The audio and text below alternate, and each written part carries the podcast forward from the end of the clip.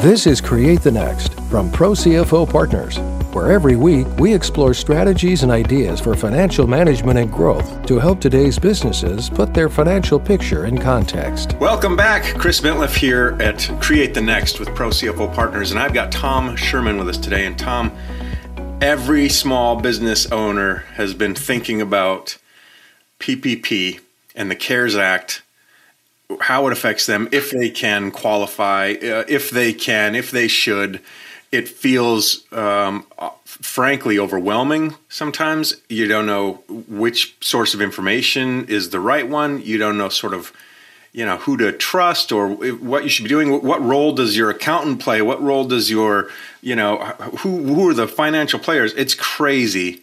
Can you help us make some sense out of this? What what are you telling the clients and the customers that you work with every day? How are you bringing us all down and helping us to sort of make sense of this whole situation? well, you, well, you hit the nail on the head. It's uh, it can be very overwhelming, and you know, as as frequently as things were changing, every time you thought you had a, a handle on what the rules were and what the documentation was and what the opportunities was, something else changed. So uh, it's a crazy time. But you know, the role of the, the strategic CFO is to kind of sort through all that various data and find the important opportunities that are going to help the business be as successful as possible. And in, in this kind of a dr- dramatic time that we just saw and that we're still going through and trying to get through, you know, it, in a lot of cases, businesses, small businesses were struggling just to just to survive. And whether they were trying to survive because they had a short runway of, of cash flow need or a long one. Um, it all depended. And, you know, you hear it overused, cash is king, but the reality is for a small business, you know, they, they don't fail because they run out of revenue. Small businesses fail because they run out of cash. So trying to decipher all of this and find all the opportunities for cash flow for the business um, are kind of critical. Now, the PPP, the, the Paycheck, Paycheck uh, Protection Program was was the one that you heard everything about, and and it was pretty straightforward how the opportunities were. There was a lot of attention focused on it, so that's where everybody kind of jumped in. But once you got through the initial application process and understood how it was supposed to work and how it was supposed to be forgiven, then there was really an opportunity for those of us in a strategic CFO role to look at the other things that were in there find those narrow parts where there was potential additional cash flow um, for the business and try to you know try to take advantage of those. And and all of my clients that i work with were affected um, by a drop in revenue some more than others. Um, some were in partially critical business, businesses essential businesses others weren't. Um, so really it was it was for my job to get a perspective on how much of an impact each of them really had from from covid so I had an understanding, and then looking for items within the CARES Act that that we could exploit and that you know could could generate some additional cash flow. So let's um, dig into that a little bit because um, there's some interesting things that you shared. One is you know it's hard enough to manage positive cash flow without the bottom falling out. It's hard enough to sort of manage revenue expectations and I remember the golden days of January 2020 when everybody had a vision for what the next four quarters looked like, and you know by by March, I mean we'd never seen anything like it.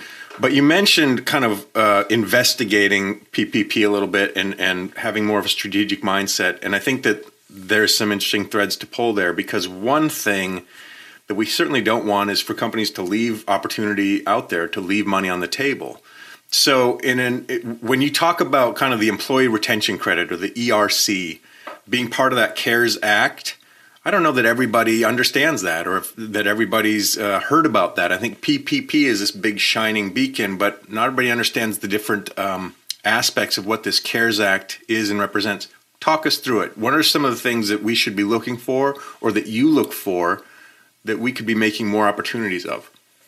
Yeah, well, the you know the the employee retention credit, as you mentioned, was part of the initial uh, CARES Act when it came out, uh, but the challenges related to it were that it was a little bit more onerous overall. Um, the the hurdle to qualify for the employee retention credit was much higher. You had to have a, a 50% drop in gross receipts. And a lot of businesses were affected, but not a lot of them may have seen 50% drops, with the exception of uh, restaurants, travel industry, airlines, you know, some of those ones that were directly affected by the inability for for people to travel to go to locations. But traditional engineering services business or construction business may not have seen that big of a drop.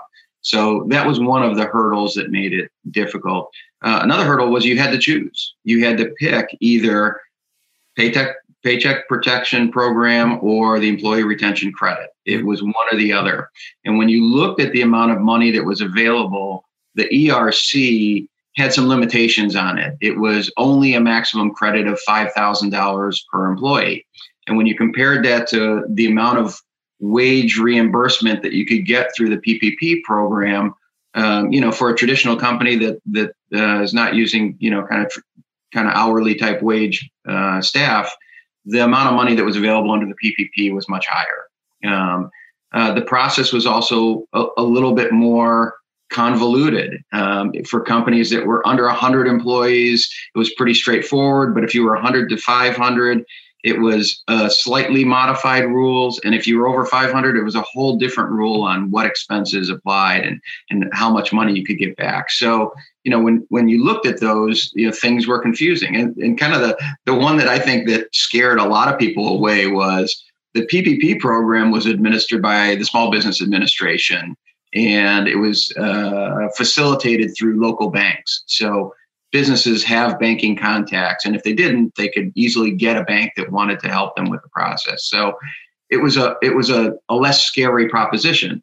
The erc on the other hand is administered by the irs mm. anytime somebody hears the irs you know whether it's true or not the implications are uh, scary uh, fraught with a lot of documentation requirements um, and the process is going to be slow. So I think when you combined all of that, everybody just kind of looked at the two and said, a lot of attention on the PPP, a lot of focus on the PPP. It's an easier path. There's more potential money.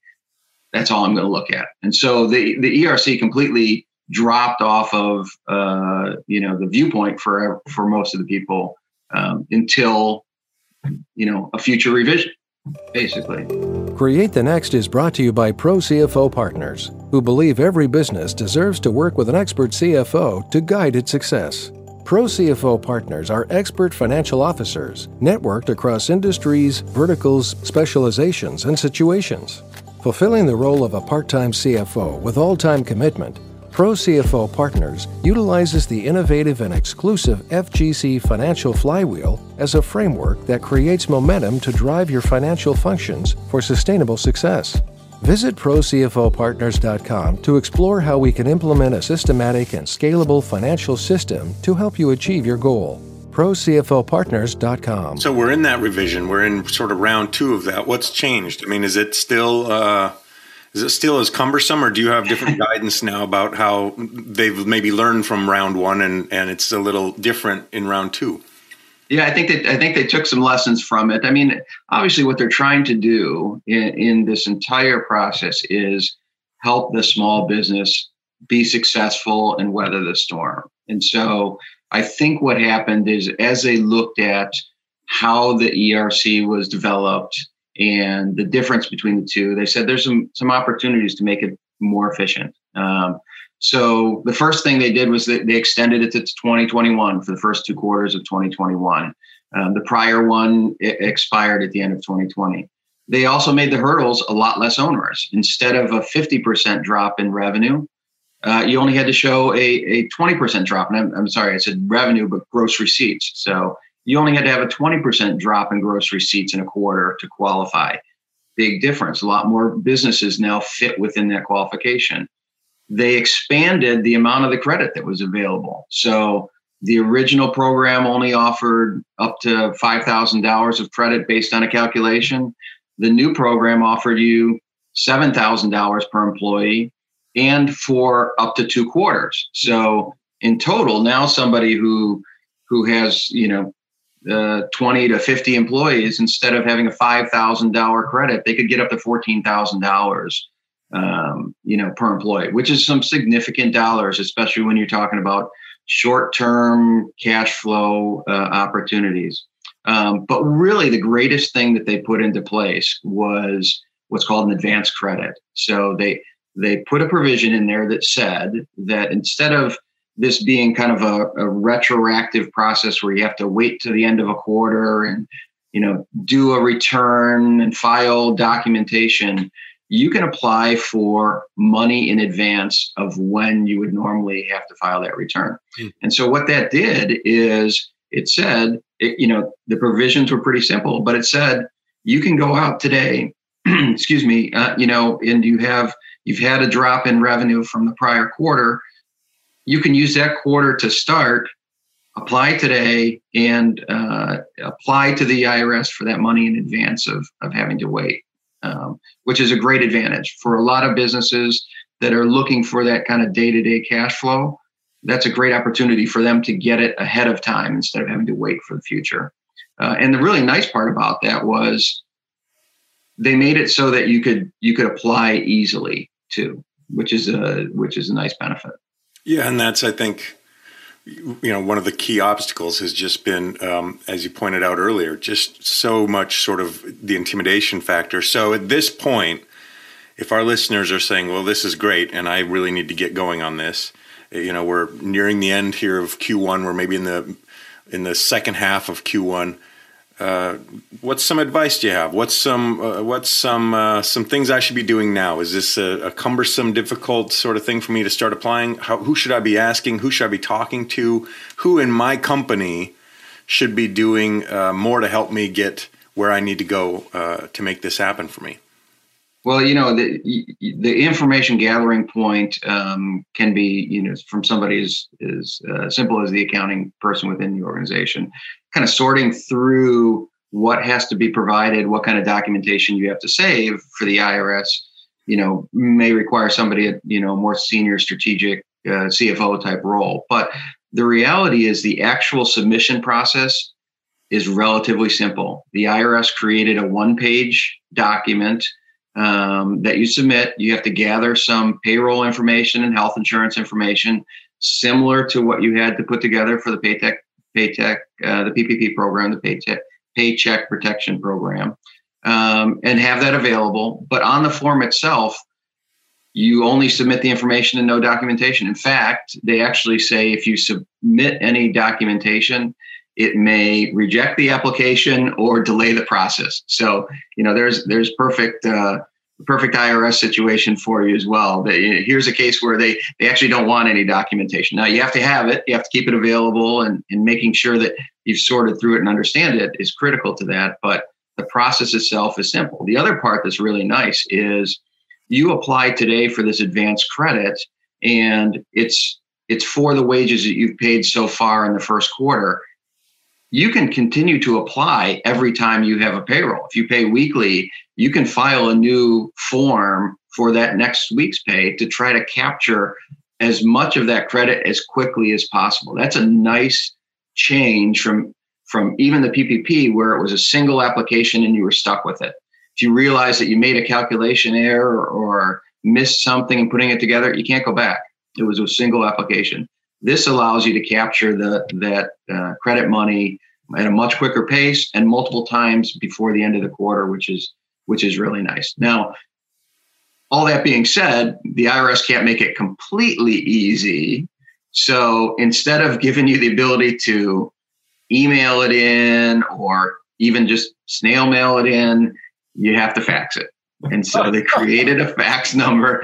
Uh, they created a fax number, and for for those of you who still have a fax machine available, congratulations. Uh, for, for most other businesses that aren't actively using the fax machine, uh, it's a challenge. But uh, as you know, most uh, most software packages, voice over IP, phone systems now have the ability to fax. You know, in a lot of cases, if if you don't have it internally, you know your provider, your your CFO, um, you know, should have the ability to do it within their own programs fax it in. Um, the other thing they haven't released is what the timing is. So timing with the IRS is always a, a question. How quickly are things going to get processed? What what has been communicated is that um, the expectation with the advance credit is it will happen faster than than a typical you know amended return and a filing. Um, so so that's a benefit. And and the other the uh, kind of the last part of it is even if you don't qualify for the advance credit and you can't take advantage of it, there's still an opportunity to look back retroactively to 2020 because you now can use both the ERC and the PPP at the same time, which you couldn't do initially. So if you have wages that you didn't use for your forgiveness application, you now might be able to use those if you qualify for the ERC credit. So process is a little bit more onerous. You've got to file an amended, you know, uh, quarterly federal 941 return to do it. The timing's probably going to be a little bit longer because it is a amended refund that you're asking for as opposed to this advance credit. Um, but there's still some great opportunity for it. So uh, very important to try to take advantage of all of these opportunities opportunities if you can for this for the small business owner. Yeah, these circumstances are uh, are you know uh, they don't come very often, and so these opportunities to sort of take advantage of things that can help also don't come very often. Tom Sherman from Pro CFO Partners, just a deep dive in such a short time on this employee retention credit and kind of the CARES Act and all the different uh, moving parts and pieces, and some great advice for us to get started if we haven't and dive in. Thanks so much for spending time with us this morning. I really enjoyed it. Great, appreciate it. Thanks so much, Chris. Thanks for listening, and a special thanks to our subscribers. Consider becoming one today. Visit ProCFOPartners.com and learn how we can help you build a framework for financial management and growth.